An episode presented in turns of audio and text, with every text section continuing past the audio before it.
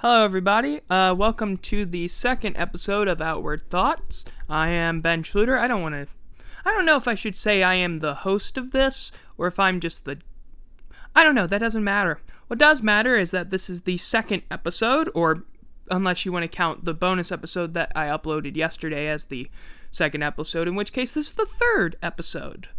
Um, the first episode was a bit of a rambly ramble on rambly topics, and uh, this time I actually have a much more focused idea of what we're doing. Um, we're not going to be delving into anything majorly political. Um, going to have a small discussion. Uh, the main thing that we're going to be going through today is um, ESPN for the 150th anniversary of college football made this 150 greatest games, and uh, basically we're just going to look through it and uh, this is more just going to be me rambling about, with actual structure this time, granted, about uh, some of these games and their historical significance, or if there were things that I would have said, hey, maybe this isn't that big. Um, but I'm going to start off with a little bit of a thing because of news that dropped yesterday. Um, if you weren't aware, the Washington Post had. So a couple days ago, this would have been about, I think it was Tuesday. No, this was Wednesday night. Um, a bunch of people on Twitter started circulating a bunch of rumors about a story that was supposed to drop from the Washington Post the next day. That was yesterday. Uh, that had been Thursday, the 16th of July. And basically, what they were saying was that it was about the uh, football team, the NFL team in Washington, which currently doesn't have a nickname, but for the sake of um, the fact that all of this happened during the time period of 2006 to 2019, I will officially be calling them the Redskins. I know it's a racial slur, but it was the name of the team, and I can't really get around it. So, if you really don't like hearing it, at least it's gone, and trust me, it's not the worst thing you're gonna hear. Because what it was, what the rumors were terrible, and terrible in two ways. Number one, they were overblown because uh, they alleged things like sexual assault, drugs, um, they alleged that head coach or former head coach, I'm not exactly sure right now, Jay Gruden was involved in this. Um, what ended up happening was that the story got posted, and it was 15 women were accusing upper level management of sexual harassment. Now, in the week leading up to this, in the seven days prior, three top members of the uh, team had left or resigned. That included their play by play guy who'd been there for 16 years. Um, and I read through the article. I'll tell you that one of the reasons why the rumors were terrible is that they downplayed what actually happened in the article. Like, it was much less severe than the stuff that was thought to be there. Um, and some people were thinking that maybe this would get this would force Dan Snyder to sell the team, which unfortunately it hasn't. God, I hate that guy. He's a terrible owner. He's a terrible person because he allowed all of this to go on.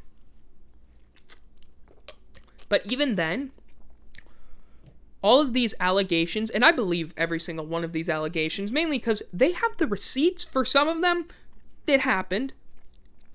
And the p- former play by play guy was once caught on a hot mic talking about a young intern and how good she looked, which totally wasn't creepy at all, minus the whole creepiness part.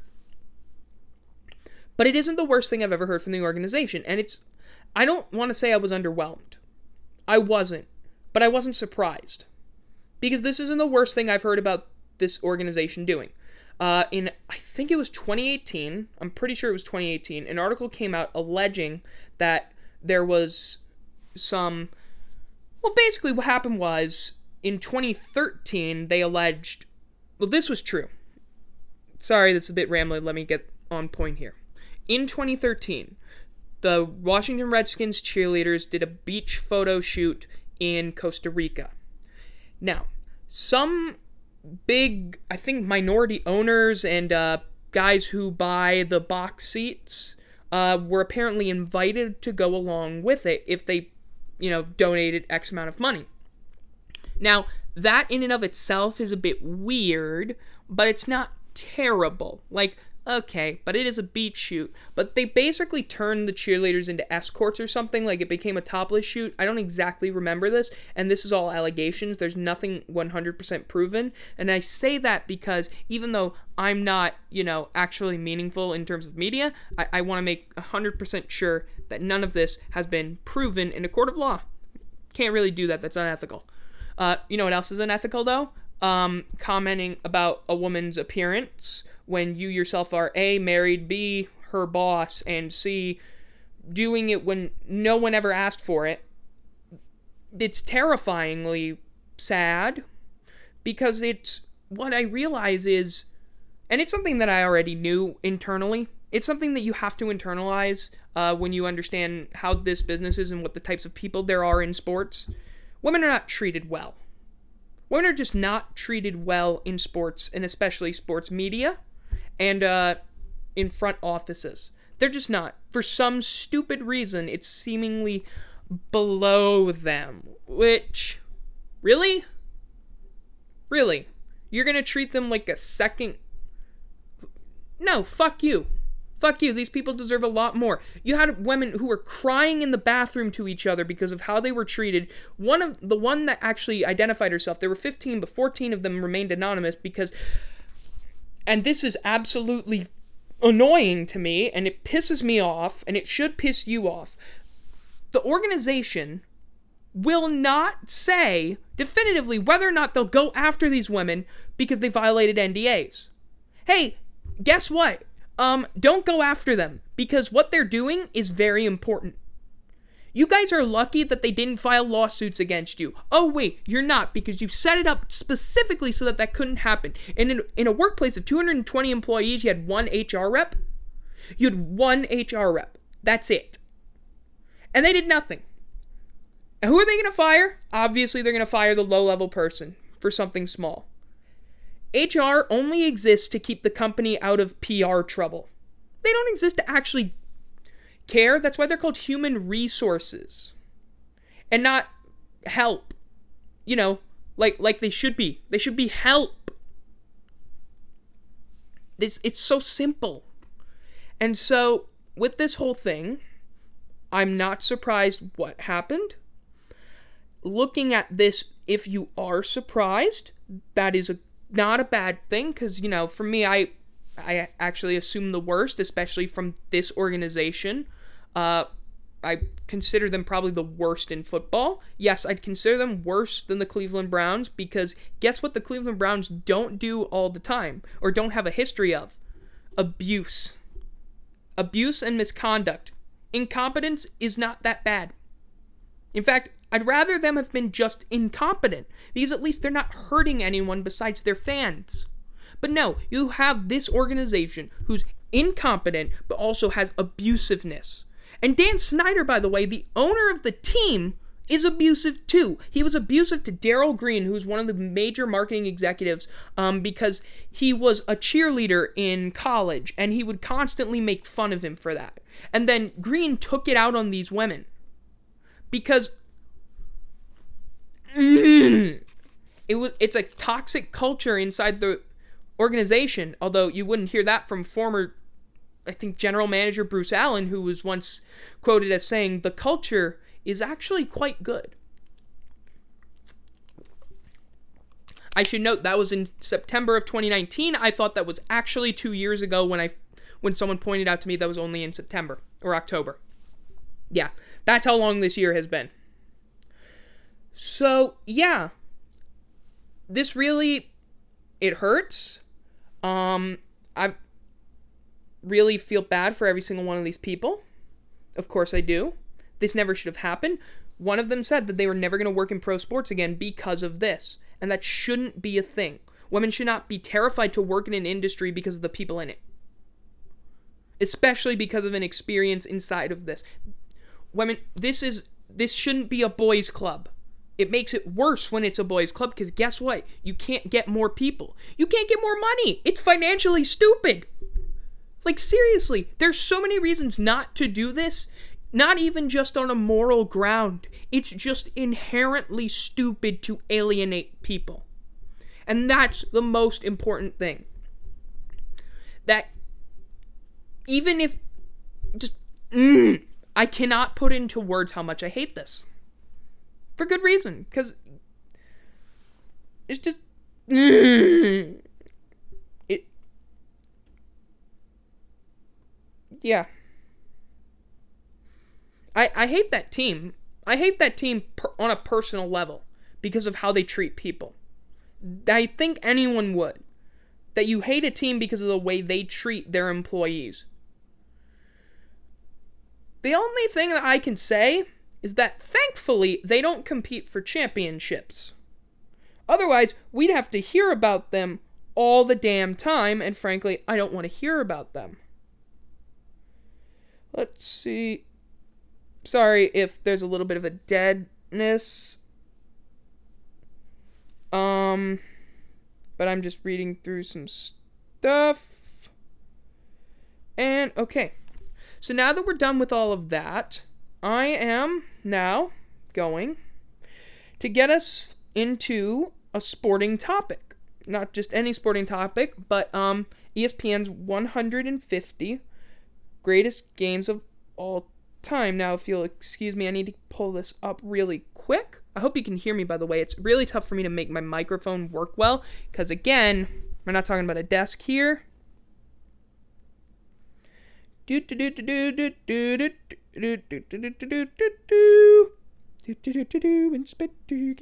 I don't know why I'm doing that. Okay, here we are. And uh, one thing, by the way, personal pet peeve of mine. Why why is this so common in places where they put number one at the top and the last thing at the bottom?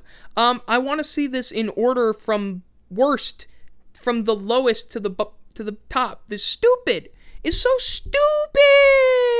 So, so stupid. But you know what? Doesn't matter. We're going to get all the way down to number 150 in this thing. I will skip, I'll tell you all of them, but some of them are more interesting than others. Some I have more of a knowledge base on.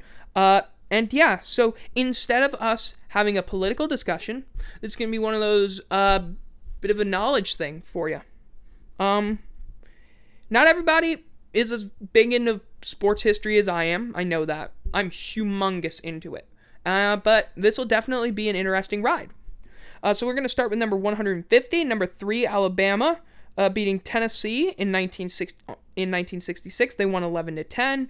They trailed 10 nothing in the fourth quarter. Kenny Stabler, yes, Ken Stabler. Alabama used to produce good quarterbacks. In the 1960s, there were. I was like, let me try this. Um, there are three guys you've probably heard of: Bart Starr, Joe Namath, and Ken Stabler. All three went to Alabama. It's crazy to think that that happened. It's crazy. Although, granted, I think Joe Namath wanted to go to Penn State, but Penn State wouldn't offer him a scholarship. But yeah, they went. But yeah, they were down 10 nothing and they won the game. The next one is USC's victory over UCLA in 1988, 31 to 22. Uh, this one's funny because, uh, and I'm gonna push this there's no sponsorship here, but you need to watch it. Uh, the name of the YouTube channel is Jaguar Gator 9, I think. If you look up Jaguar Gator on YouTube, you'll find it. it he makes the best uh, sports uh, NFL history videos I've seen. Uh, does one like almost every day. Also has a ton of highlights of older NFL players. Some guys that you just are like, oh my god, I remember him.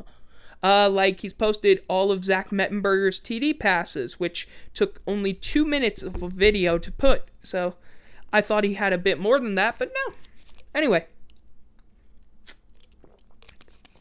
I mention him because he posted a video today about the dumbest fourth down um, attempt in history.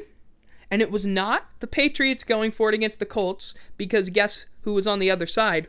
For the Colts. Peyton Manning. You do not want to give the ball to Peyton Manning. But anyway, this game, you had Rodney Peete. He had measles. Wow. And he led USC to the win over Troy Aikman.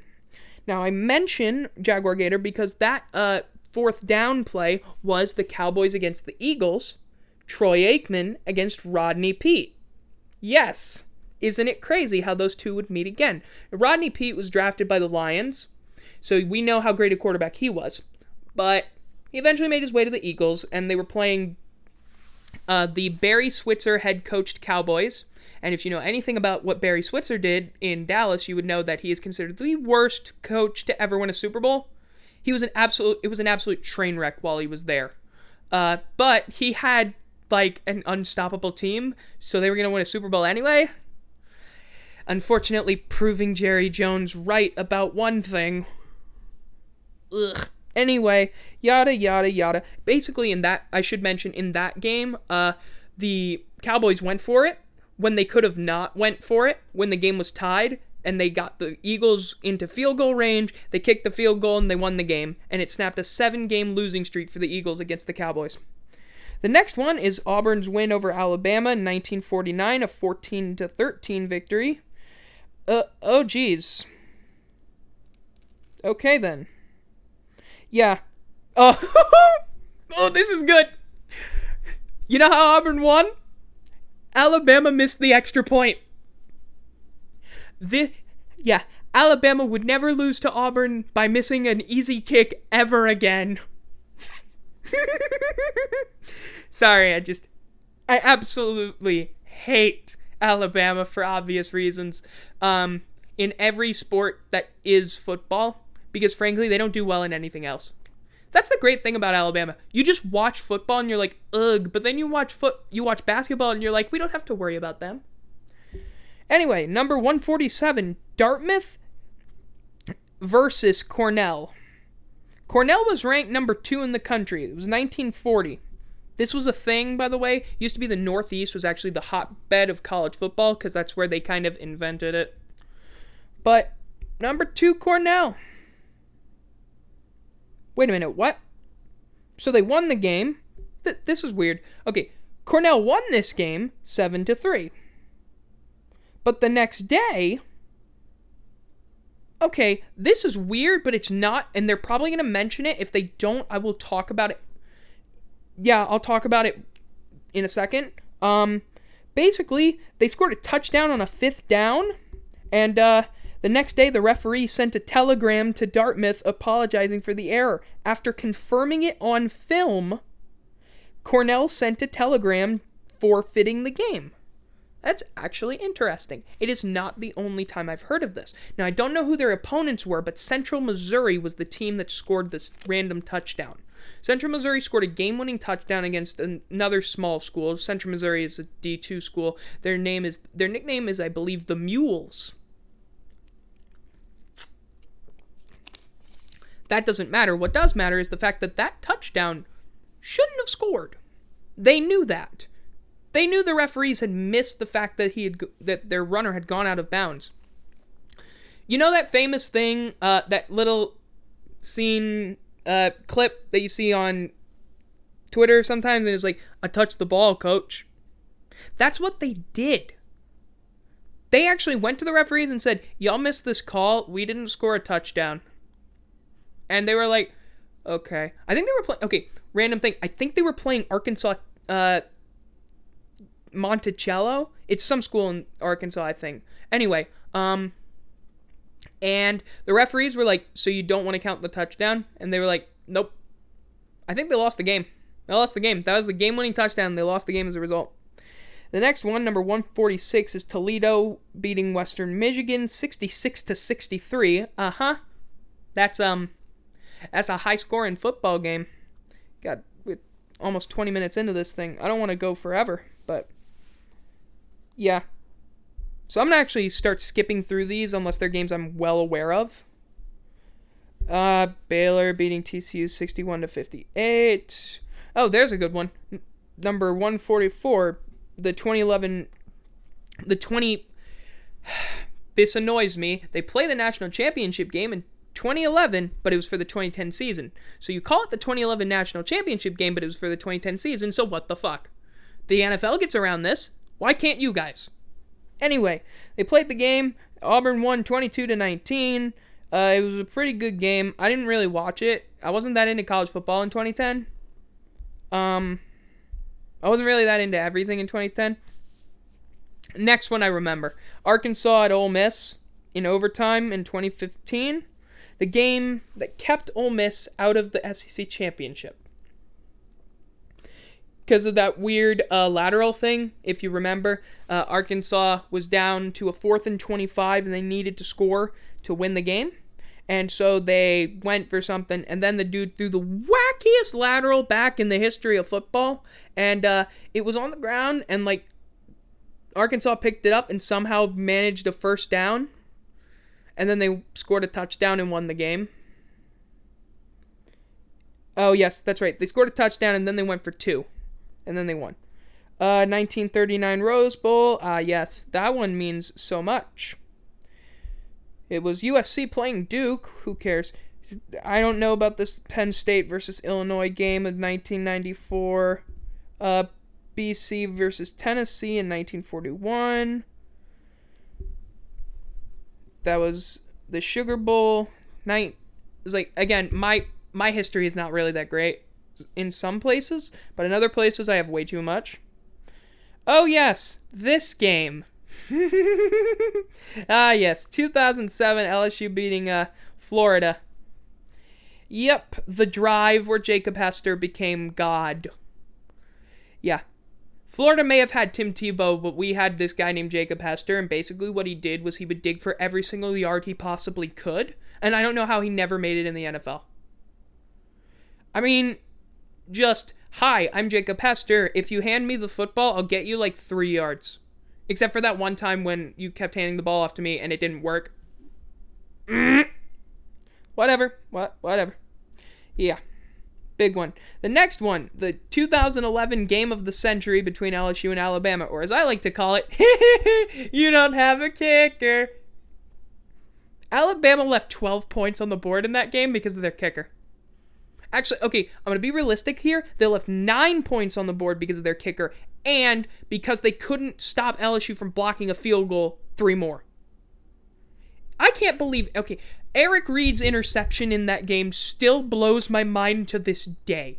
How does he steal the football in midair? That is the biggest robbery I've ever seen of a catch. It's like, no, you did not. No, you. No. I'm more surprised the referees caught it. Because that had to happen on instant. If that would have been looked at on instant replay and it would have been ruled a catch, they would have overturned it, I think. Because he clearly steals the ball in midair. But how do you do that? The ball's like right in his chest. Like, that is the most fight I have ever seen from an interception. Yep. Kicker at the time was Drew Alleman. His name is A L L E M A N. Here's an interesting bit of trivia. At some point, his family was German. I can tell because of his name. Allemand is the um, French equivalent for German for Germany, uh, because that's basically the way it works in a lot of. Uh, trying to think. Uh, yeah, Romance languages.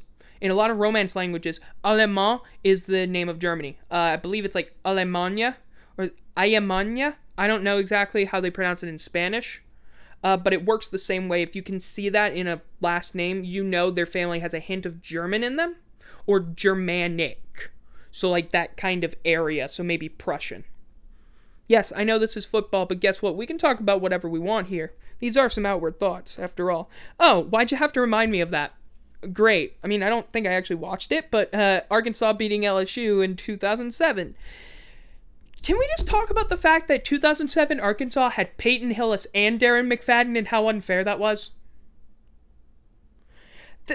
Can someone please explain to me how it was fair that Peyton Hillis and uh, Darren McFadden were in the same backfield? Like Arkansas in the mid 2000s, I think people don't recognize this, but Arkansas just got absolutely shit on by the fact that they were in the SEC West. Because at one point, I think it was 2011, they were the number three team in the country, there were points where they were in the top 10 a lot. And that's because they had really talented players. And this is sometimes forgot this is probably forgotten about because they are the worst team in the SEC since uh since A&M and Mizzou joined the SEC, they've had the worst winning percentage of any SEC team. That's right. Vanderbilt's better than them by 6 wins. And this is, I think, overall wins and not um just in the conference, although I'm not 100% sure on that. Anyway, Minnesota beating Nebraska in 1936. I'm actually going to go on this one.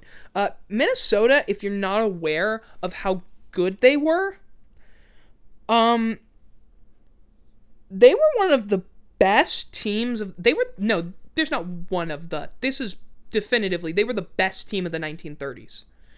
They were the best team in the 1930s, um, and the 1920s ish, and in the 1910s their best season, and I think their only double digit win season ever, came when they were scoring 100 points against.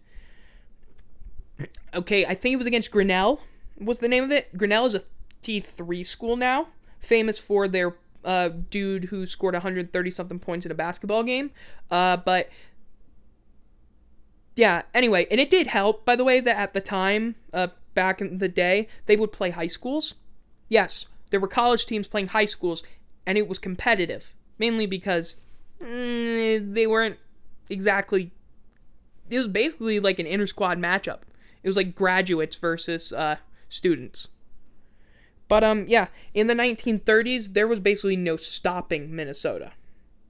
So this one works very well. Oh, look at this! A punt return touchdown to score, with a minute and eight seconds left. So apparent, this is incredible. Uh, this is a quote from one Cornhuskers player from the Omaha World Herald. By God, they've got a horseshoe. They've got a damn swell horseshoe. Oh, I misread that. They've got a damn swell horseshoe. Yeah, that was their third straight natty. Then you got 1943, which was number one Notre Dame versus number two Iowa Pre-Flight. Yes, Iowa Pre-Flight. This was during the 1940s, during World War II. Uh, pre-flight schools and military schools across the country uh, were sprouting up, and some of them played football. Uh, I don't exactly remember which one, but that's where Vince Lombardi got some of his earliest coaching experience in uh, 1943. Some, I think it was a. I'm not even gonna keep going with that, but uh, yeah, Notre Dame ended up winning the national championship as a result of this game. 1933, nobody cares. No, I'm not going to go with this one, even though I don't, because I don't know much about it. Uh, 1998. Nope, that is not it. 19. Hmm. Ah, so 1934, a victory that propelled Minnesota to their first national championship of three. Oh, this one's big. Princeton at Chicago. 1922, Princeton 21, Chicago 18. First of all, the University of Chicago, located in Chicago, used to be a football powerhouse. There's a man you may have heard of named Amos Alonzo Stagg. If you haven't heard of him, he's the greatest coach in the history of football. I know people say Vince Lombardi, but Amos Alonzo Stagg was pro. Well, okay, I just said that, and I... let me rephrase this.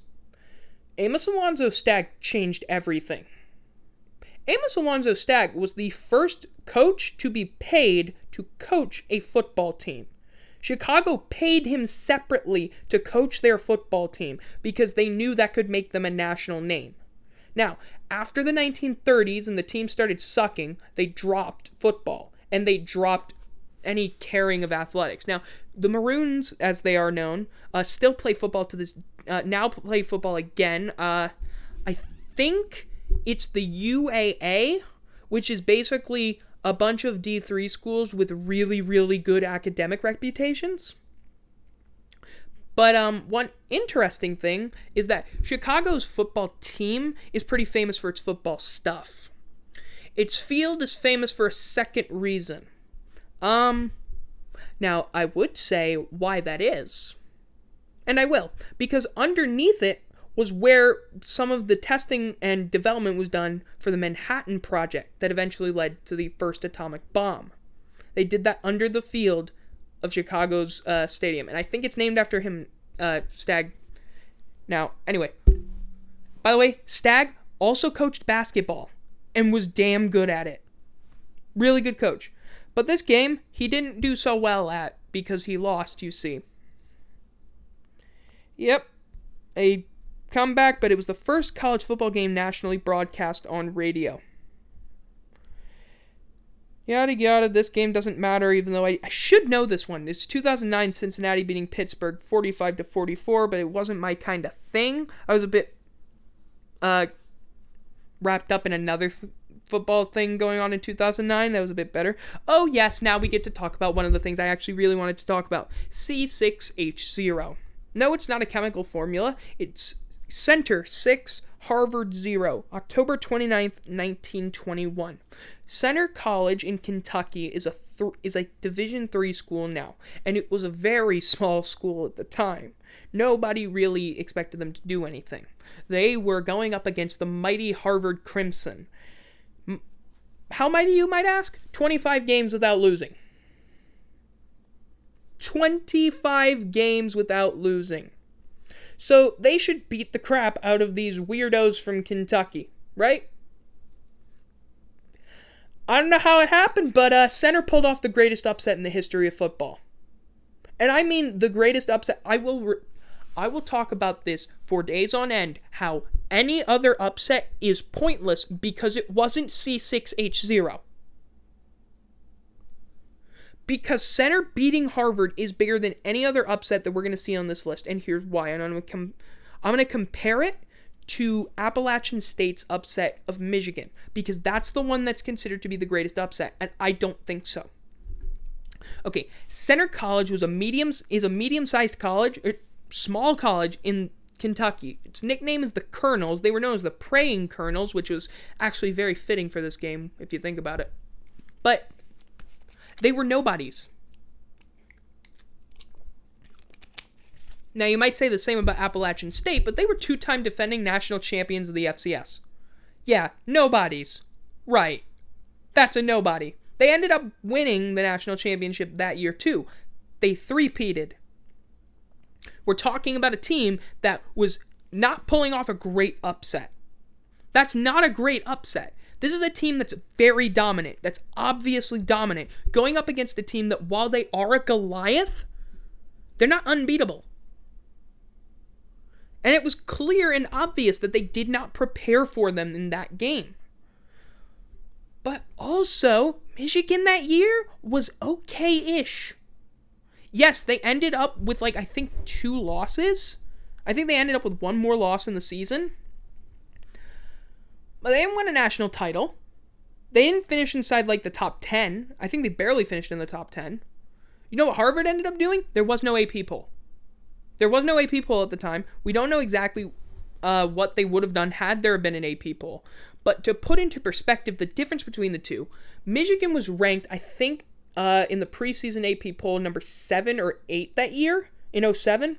Harvard would have been ranked number one. It would have been a unanimous number one. There wouldn't have been anybody close.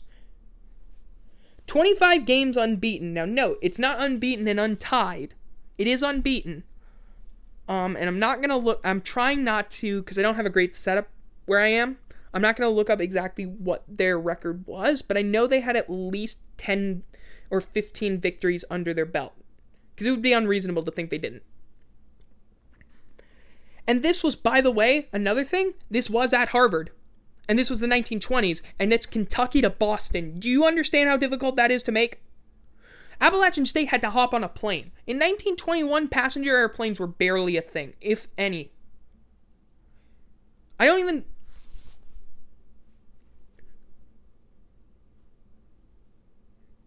I just. Yeah. Um. Anyway. You got the 7 overtime Arkansas at Ole Miss game from 01. That's craziness. Eh. Ooh, yes. No, actually, I'm not going to go with the Big 12 championship. Hmm. Marshall versus Xavier. Oh. Okay. It was the first win for Marshall after the plane crash. Interesting thing. Uh, if you're aware of the Marshall plane crash in 1970, uh, it inspired the movie We Are Marshall. There isn't a movie called We Are Wichita State. But I believe, and I'm gonna. In 1970, that wasn't the only one that happened. That was not the only plane crash that happened. I'm I'm I'm gonna get I'm gonna double check this because I cannot be wrong about this. Um, I know Wichita State, which doesn't have a football team now, but used to, had a horrific plane crash of their own in yeah it was 1970 october 2nd 1970 and um yeah this was before marshall's accident. October 2nd 1970 14 players and their and a coach uh, was killed. Now, granted, it wasn't the same as uh, the Marshall crash, which basically killed the entire team, uh, led to a huge outpouring of support, but it was still a huge tragedy. By the way, um, West Virginia offered to play in Marshall's um, absence and wear their uniforms, but the NCAA said, yeah, probably you don't want to do that, because uh, no. So Marshall had to forfeit that game which it probably wouldn't have been very fair because West Virginia was really, really good. Let me guess. No, you know what? Watch this. It was a game against the Ohio Bobcats. Yada yada yada yada yada yada yada yada yada yada yada yada yada yada yada. Anyway, let's not talk about that game. Let's talk about something that actually did more that I know more about because I don't want to talk about random stuff that doesn't pertain to what I know. I do want to talk about things that I am much better suited to talking about. Oh, yes, let's talk about this one. The Bluegrass Miracle is a play that doesn't get talked about nearly enough because it is the most ridiculous ending to a football game. Why? Because it isn't. Okay, the Stanford band didn't uh, storm the field, no, but the fans stormed the field to celebrate the victory they did not have. Which I think is, in a way, a little funnier. Basically, LSU had no chance of winning the football game. They were down three, and they were at their. Where were we? And I say we because I'm wearing my national championship shirt right now. Anyway, um.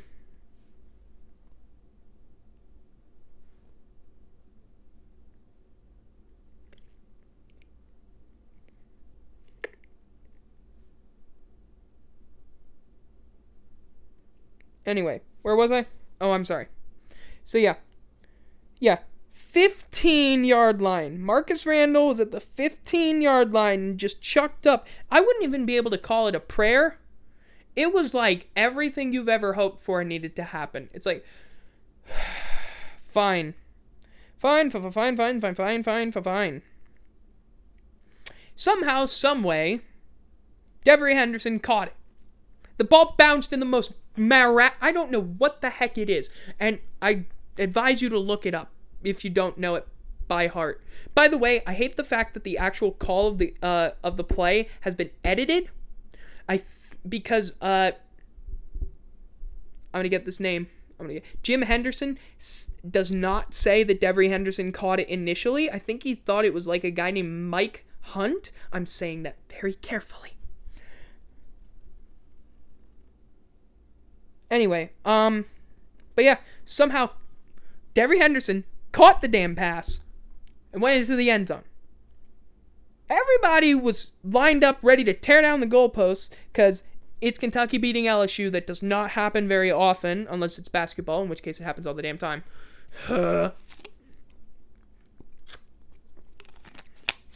and uh, yeah, they start running on the field, running on the field, and uh, I don't think they realize who's won the game.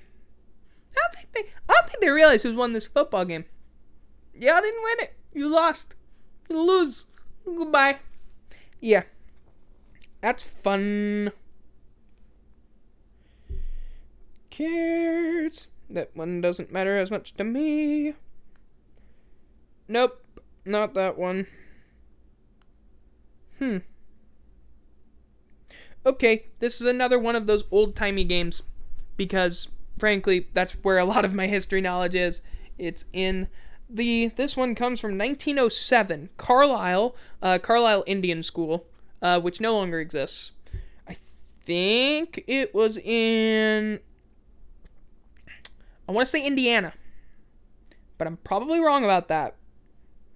Probably is in Kansas.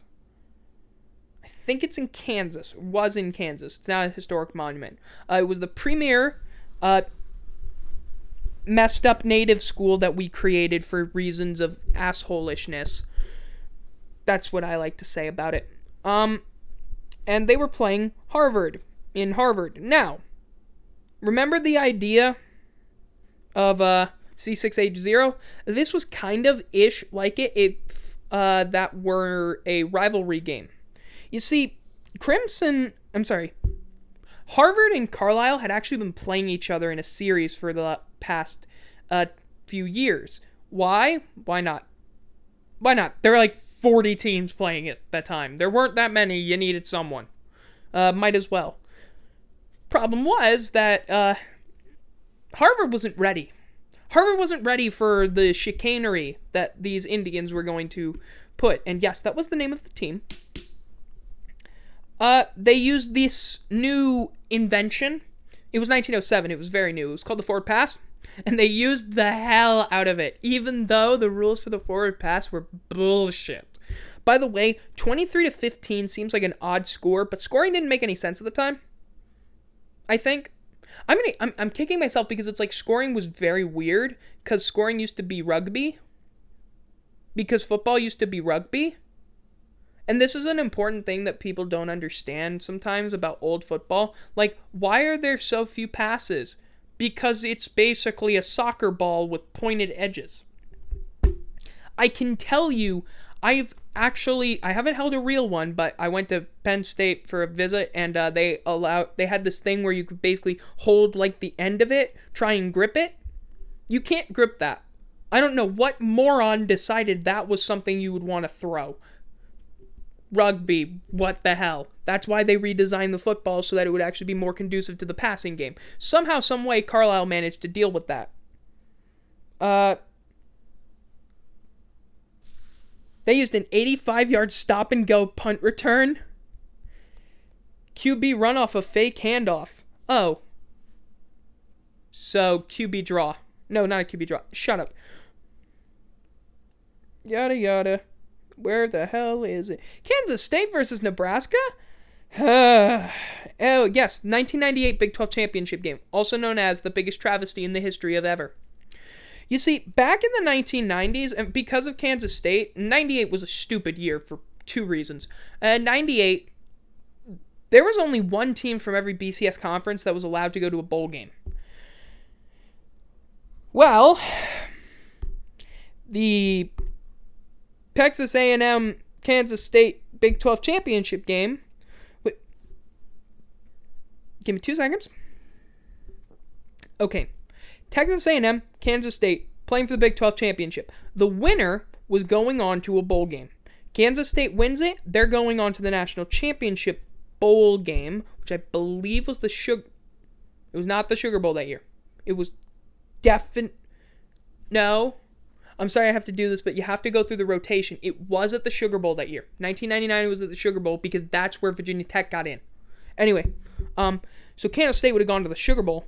I don't know where Texas A&M would have gone exactly, but A&M was guaranteed basically uh, a bowl spot because they were in an AQ conference. The AQ conferences are the current Power Five and the Big East, which I'll go on a separate thing about how the BCS was a bit good and weird. But basically, in 1998, the one uh, team per conference rule kind of got into a mess. Kansas State lost in double overtime, 36 to 33. Kansas State fell to number 3 in the BCS rankings. Kansas State didn't play in a BCS bowl game the number three team in the country didn't play in a BCS bowl, and they got relegated to a second tier bowl game, which they ended up winning, obviously. But Kansas State was pissed. And they were pissed for a reason. Because holy cow, they should have been in a bowl game.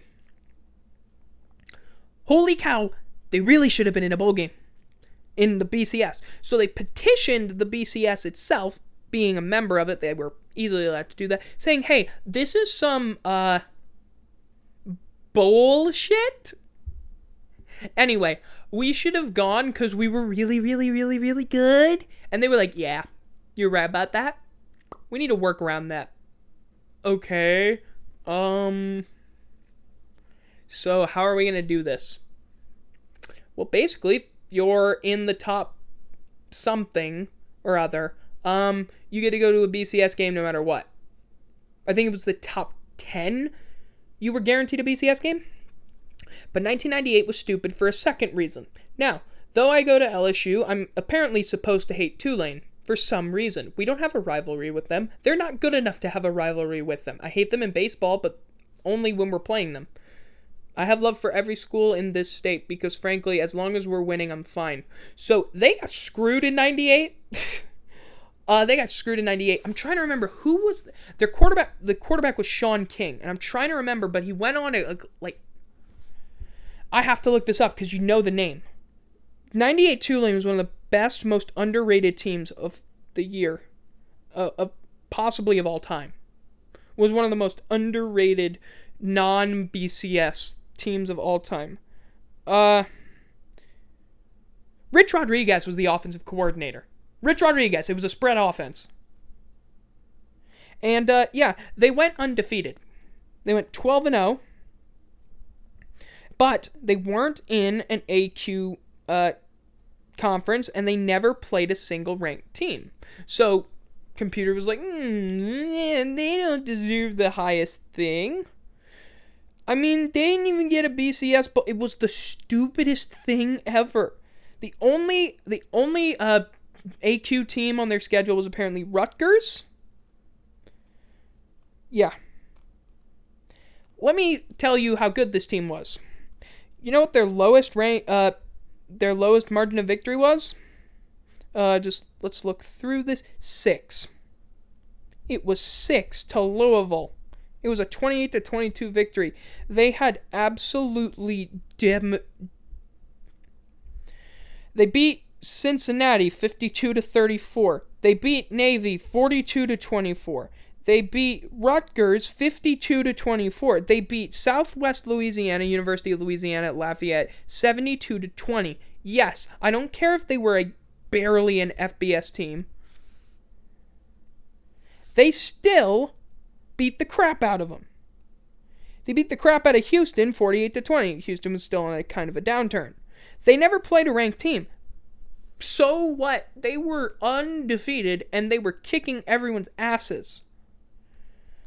By the final game of the season, at the end of it, they were ranked number 11. Now, if you're aware of what the BCS did after, and I think it was Utah, I think it was Utah, but they eventually remedied the situation. What they did was they introduced a system for the BCS Buster.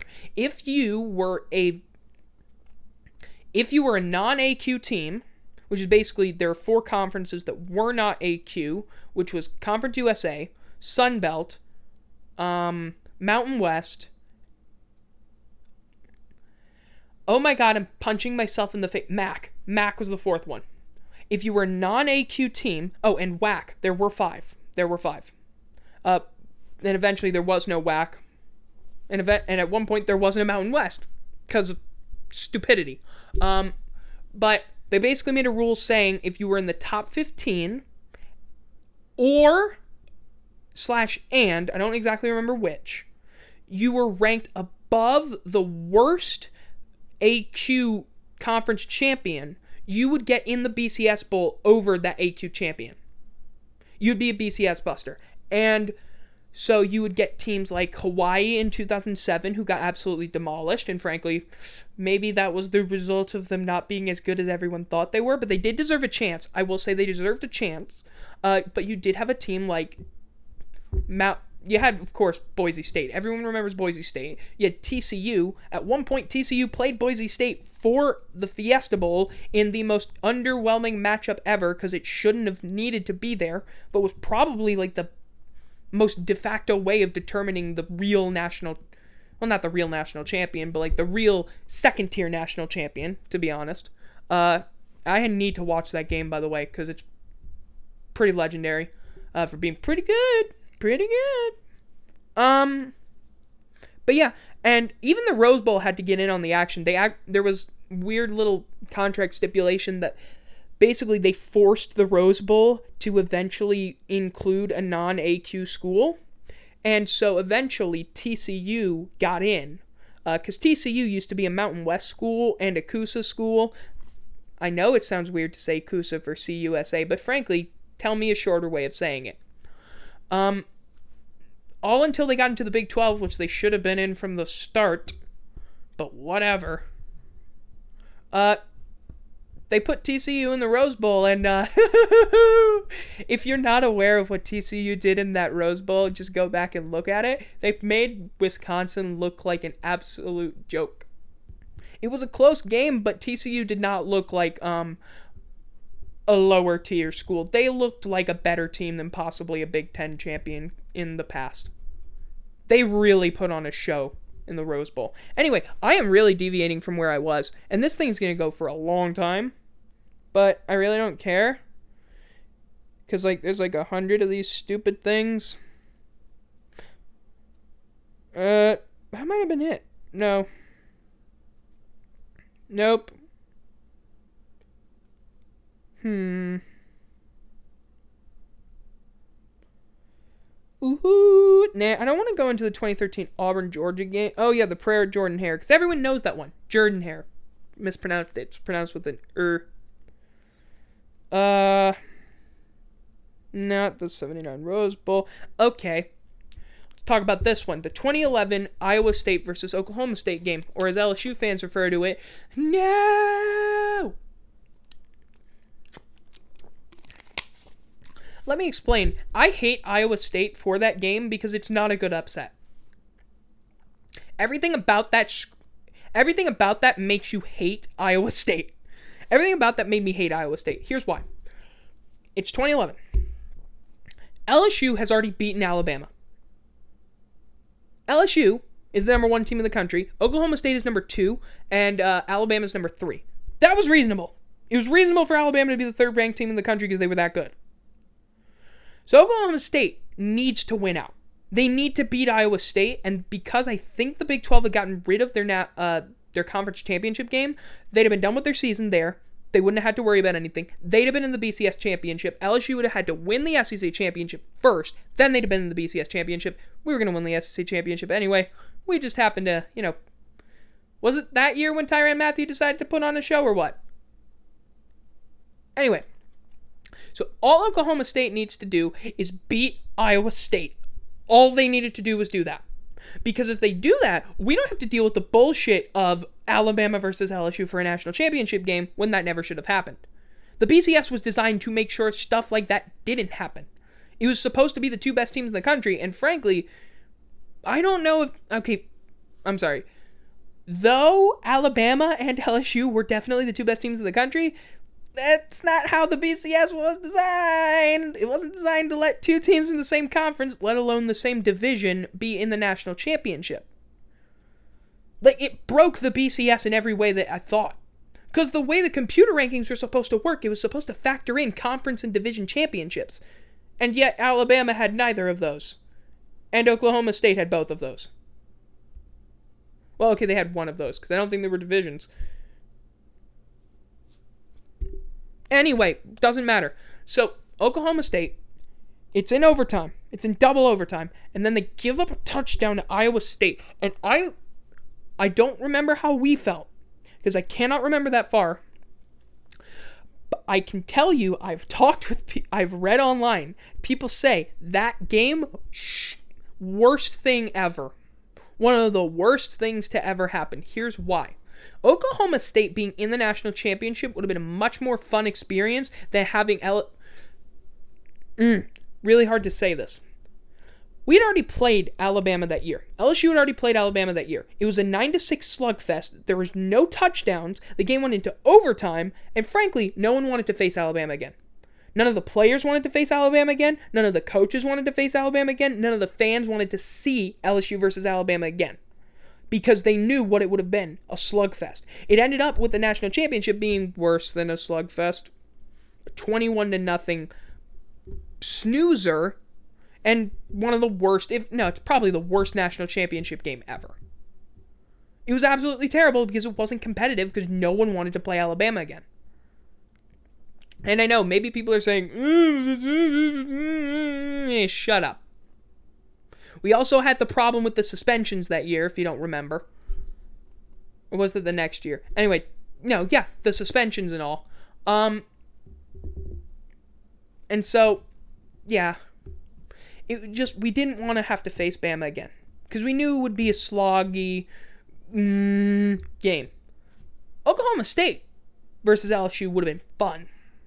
Now, it would have been fun for a couple reasons. Number one, Oklahoma State had a fun offense, and it's not talked about enough about that 2011 Oklahoma State team. Brandon Weeden is probably one of the few quarterbacks to have ever gotten drafted because of a wide receiver. If you don't know the name Justin Blackmon, he is one of the biggest tragedies in the history of the NFL because my god, dude, all I have never felt worse because that dude should be legendary right now. Justin Blackmon is one of the greatest wide receivers I have ever watched. He is a dude who won he won the Biletnikoff Award two times in a row. He's one of only two players to ever do that.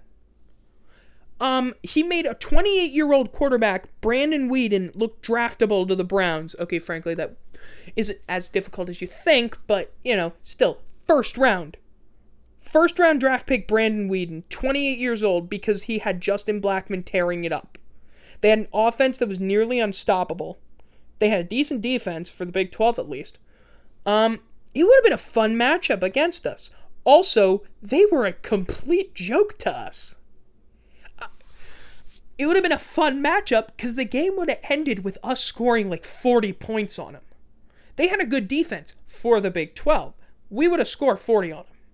It would not have been a close game. It would have been a 42 to 21 kind of story. I'm serious. That was another reason we wanted it because it was so winnable. It would have been a gimme. When when LSU played Oklahoma, that was kind of that was a tough game in 03.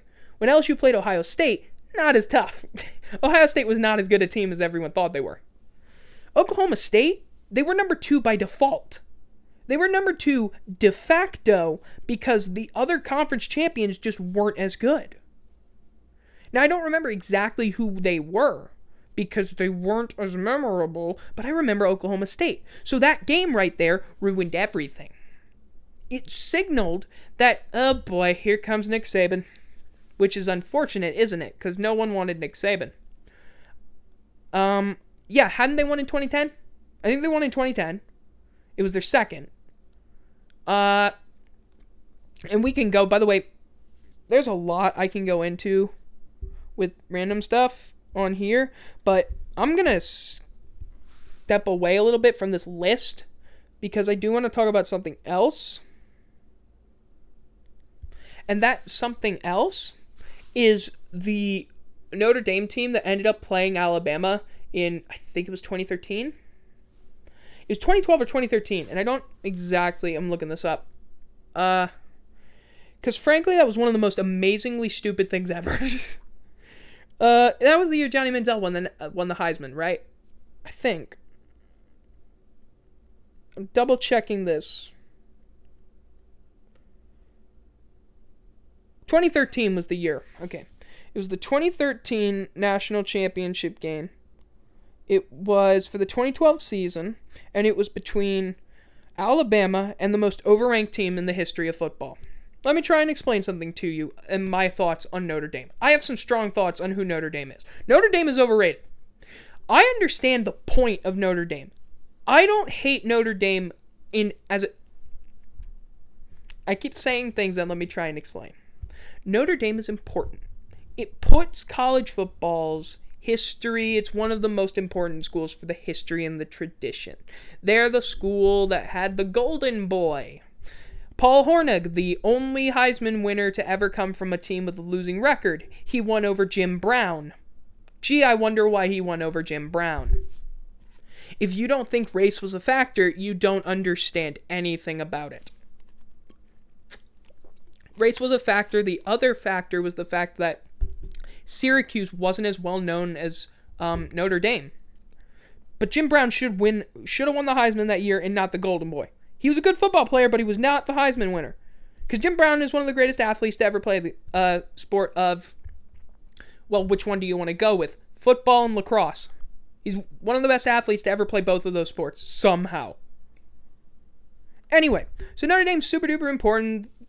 You had win one for the Gipper and all of that, and they're so much a part of Americana, and oh my goodness gracious, everyone sucks up to them way too much. They haven't won a national title since the 1980s because they don't give a damn to try and win a national title.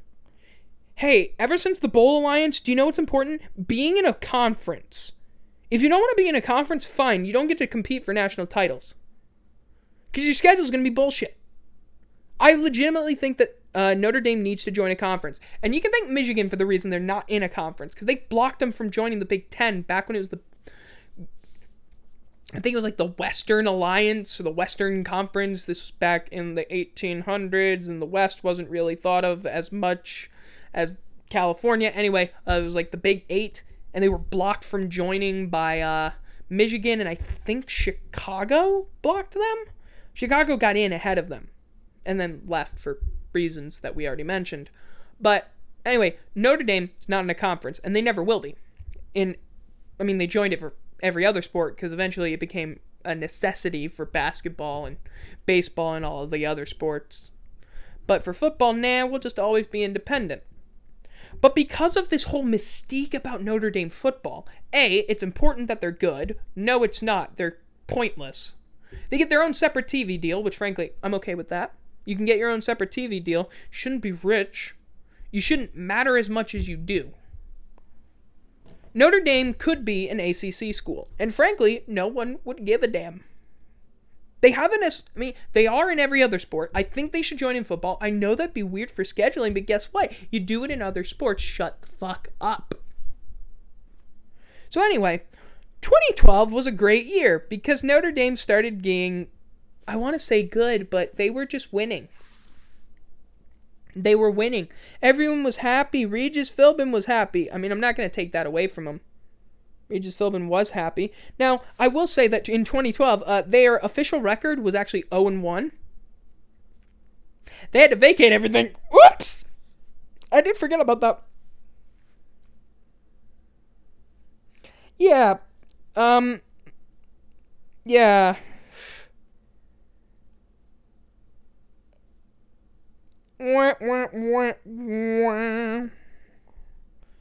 They'd used ineligible. Mm. Excuse me. I uh need to. It feels good. It just. It feels right. You know? I don't think you understand it. I am a bit. I have strong opinions on what Notre Dame is and who they work with. The Catholics. Because I live in South Louisiana and I've been overexposed to the Catholic Church because we are definitely not a representative of what Catholicism looks like in the rest of this country. Here it's normal, in other places it's it's not abnormal, but it's not like always around you. I'm not saying I have any problem with them, besides the fact that the church itself protects uh, pedophiles, which, you know, I don't think anyone should be okay with. But don't worry, it's not like the Saints have done anything with that. Oh god, I need to read that article. Anyway, um but like they're considered to be like if you're Catholic, gotta root for Notre Dame. This was a th- this is a thing. Like there's a sizable fan base for Notre Dame in uh, Louisiana just because it was thought like you should root for them if you're Catholic. When Notre Dame came down here uh, to play LSU in I I want to say it was the 60s or the 70s. Like that was a big tussle of like, hmm, root for Notre Dame or root for LSU. People rooted for LSU. It was loud. I think we won. But anyway, in uh, 2012, Notre Dame was winning. They were winning. I'm not going to make any jokes about Manti Te'o, mainly because he was catfished. That's not his fault. Also, he was a really good linebacker, and people need to start talking about that more. Oh my god, that dude should have won the Heisman, maybe. The like he is the closest a pure defender has gotten to a Heisman. He's one of the closest, at least. I think he was runner up. Like, really, really good. Also, Manti Te'o played a pretty nice role on some Saints teams, so like I have a bit of a thing for that. Anyway, um, yes, I see the irony. Shut up. I'm sorry I keep going off track. Anyway, 2012 Notre Dame. I'm not very aware of exactly how great they were. So why don't we look at it? I mean, they did lose all their games. Officially, of course, but technically they didn't. No. You see, they beat Navy 50 to 10. They beat Navy in Ireland 50 to 10. Uh they beat Wow, okay, this is interesting. They just started climbing the rankings. So then they beat Purdue, they beat Michigan State, number 10 Michigan State on the road by 17. Okay, that's big. Um then they beat Michigan 13 to 6. They beat the crap out of Miami. Then they beat Stanford 20 to 13 in overtime. They beat this sh- No, they only beat BYU by 3. Huh.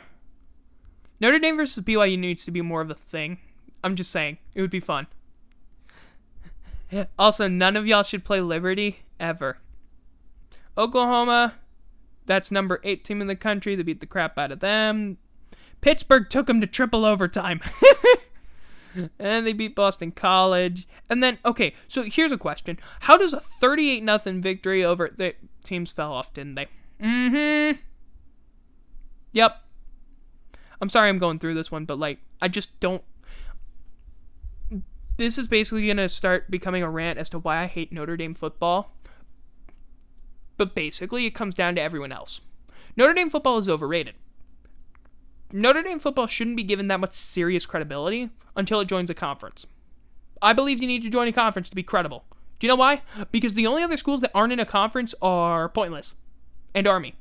Army isn't in a conference because they didn't want to be. Navy used to not be in a conference, then they realized, oh wait, there's a recruiting edge to being in a conference, and they, they joined the American. They're not even in the right division for the American. They're in the American's Western Division. They're in Annapolis. They're in the Western Division for recruiting purposes so that they can go to Texas every year or so. Because there are a lot of um, military recruits that they can get out of Texas. It's actually an interesting little thing. Uh, that's actually why Army, I think, plays a game in that region every year. Yeah. So it's Army, who's always been independent, but they're also Army, and they're never competing for serious national titles. This isn't 1943. Uh, you have. Who else? UMass? You have BYU, who wanted to be like Notre Dame, but you know, isn't and you have New Mexico State. You have UMass and New Mexico State and Liberty. All three are just cast offs who can't find a conference. Notre Dame, why the heck are you special? What makes you so special? History, tradition. You're not in a conference. You're not competing for anything besides bowl games. Oh, congratulations.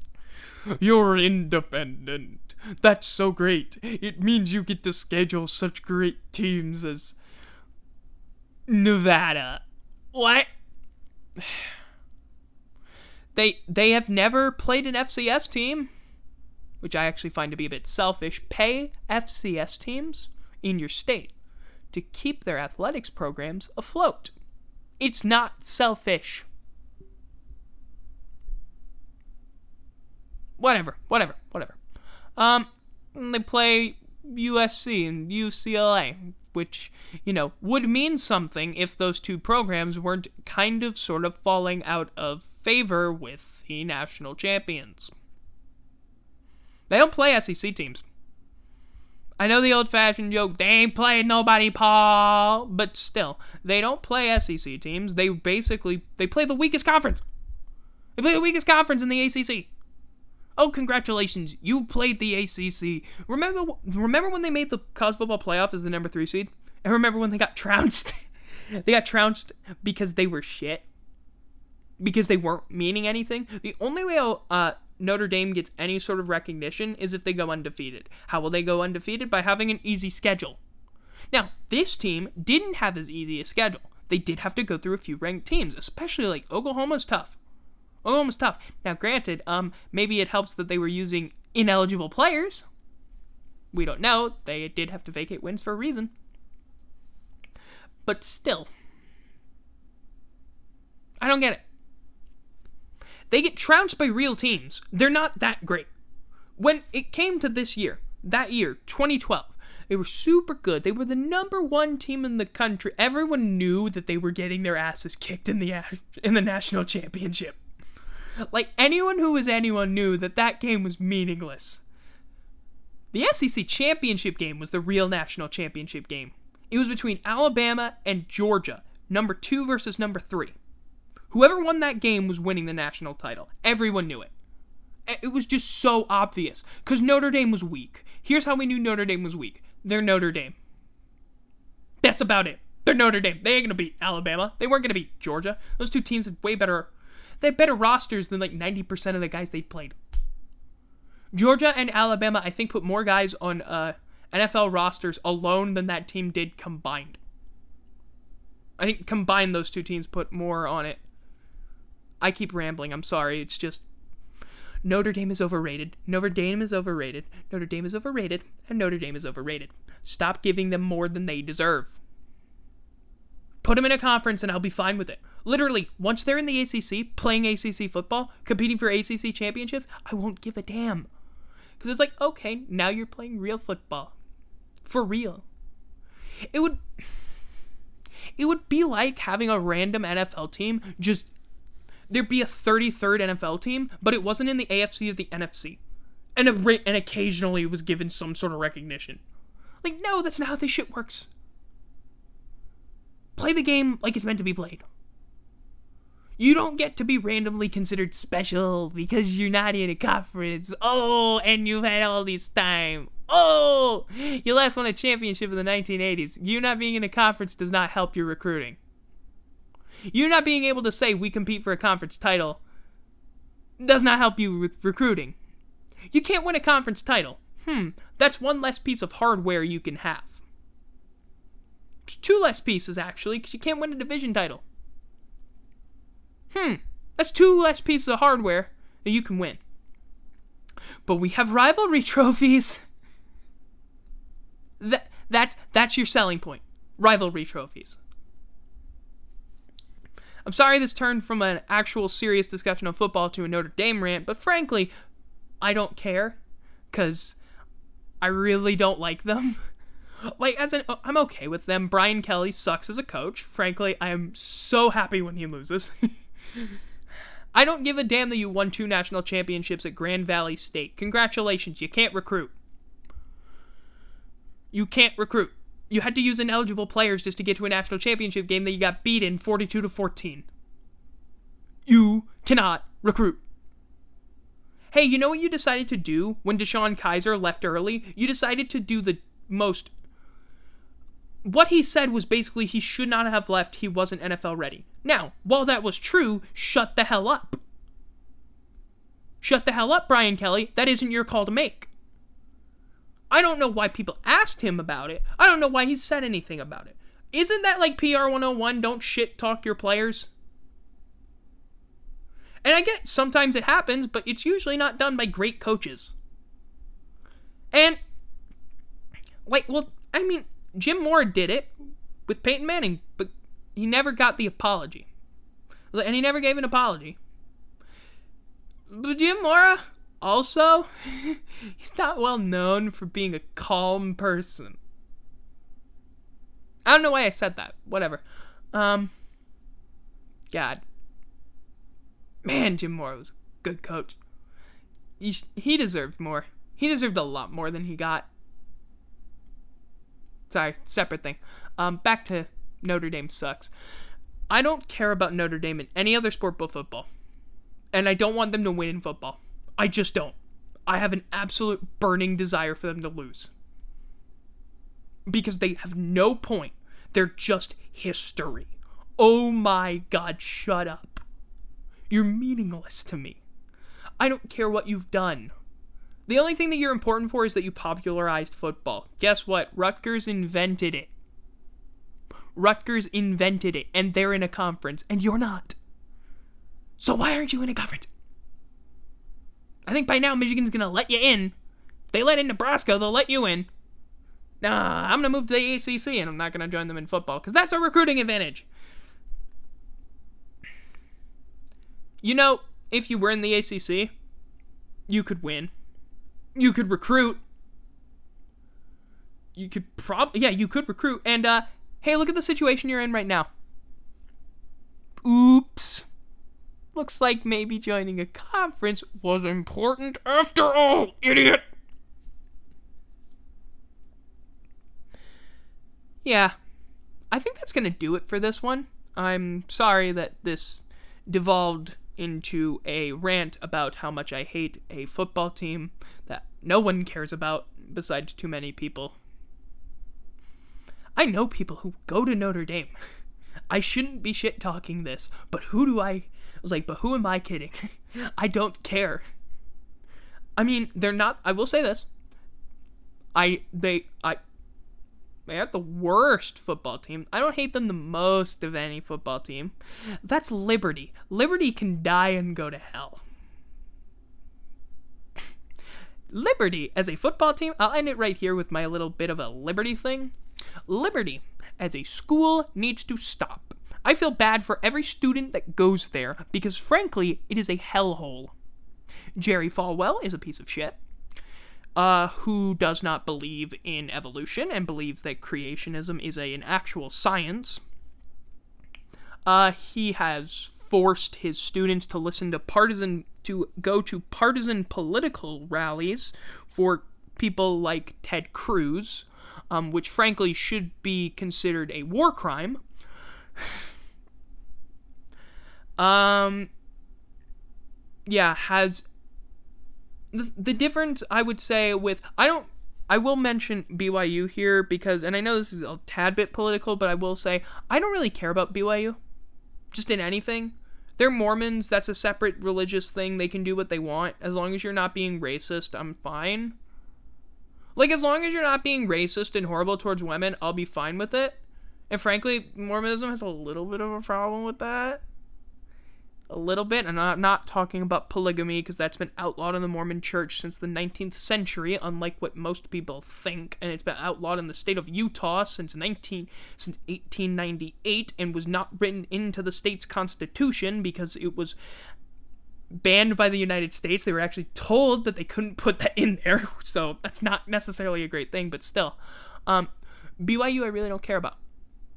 They're the Mormons. They're weird. Oh no.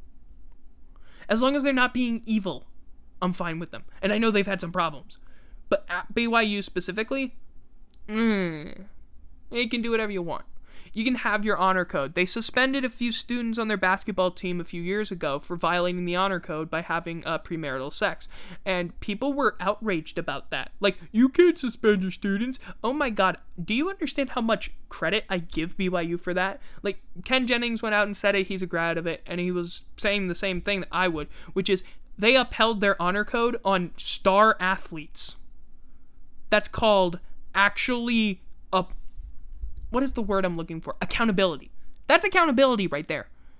I know I think it's a draconian policy, but they're upholding it. Four star athletes, meaning they actually have a policy of discipline. They treat everyone the same. That's pretty good. That's better than a lot of schools would. Looks at Baylor. But then there's Liberty. Jerry Falwell. I disagree with him politically in the sense that he should be given a political platform, as I believe he should not and should shut the hell up. I believe that he needs to stop being a thing that people listen to because he's a crazy hack job who has no idea what he's talking about.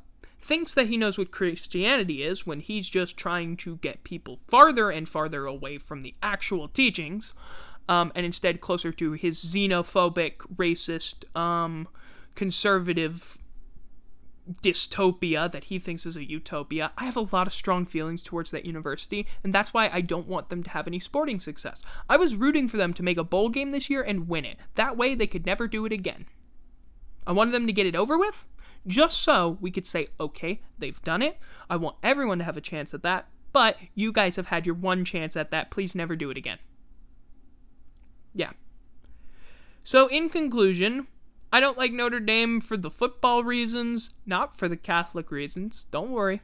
I'm fine with the Catholicism. I think it's a bit too much of a sticking point with some fans, and I think that Notre Dame is overrated.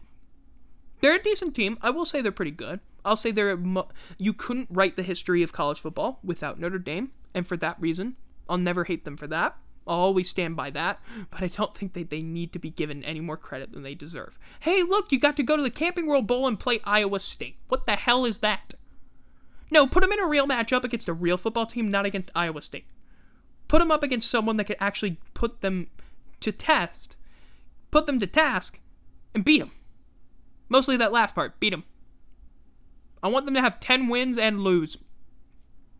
I want them to go exactly 9 and 4 every year, basically. go 9 and 4 every single year. Don't get to 10 wins ever. Screw you, Brian Kelly. You're a terrible person for a head coach.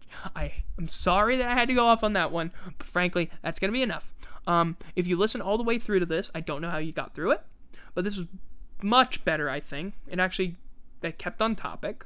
Uh, and my train of thought, I think, was a little bit better. I tried to stay away from politics. The only thing I really got into was a terrible work culture that, frankly, we, we can all agree that the thing that happened at Washington's headquarters was not something that we can ever condone in our workspaces as people. That if we see something in the future, we should say something. that was one thing that there was one person there who actually did stop and try and help the woman who was one woman, I'm not exactly sure who, um, but he never filed a report with HR, probably because pff, that wasn't going to go anywhere. But we need more people like them to do things. And you need to be one of those people. That's an important thing. That's not political. That's the general thing. If you you need to speak up. And then there's football thing, which I went over for a long time because I like to talk about football a lot. Um, and then I went on a ramble about how much I don't particularly care for Notre Dame. and then there was Liberty, which yes was a bit political, but I don't care because it's Jerry Falwell. If you know anything about Jerry Falwell, we have.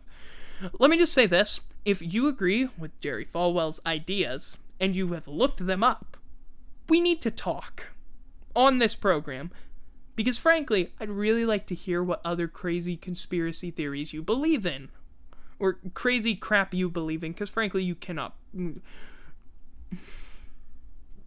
Yeah.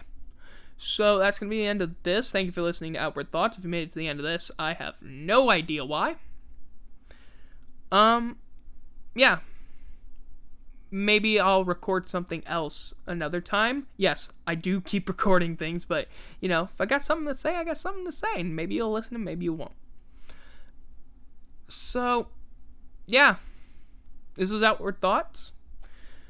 Uh, the next episode will be out before when before Thursday, probably Tuesday or Wednesday. So stay tuned for that. Possibly a little bonus mini thing in the middle. Excuse me, and yeah. Bye bye.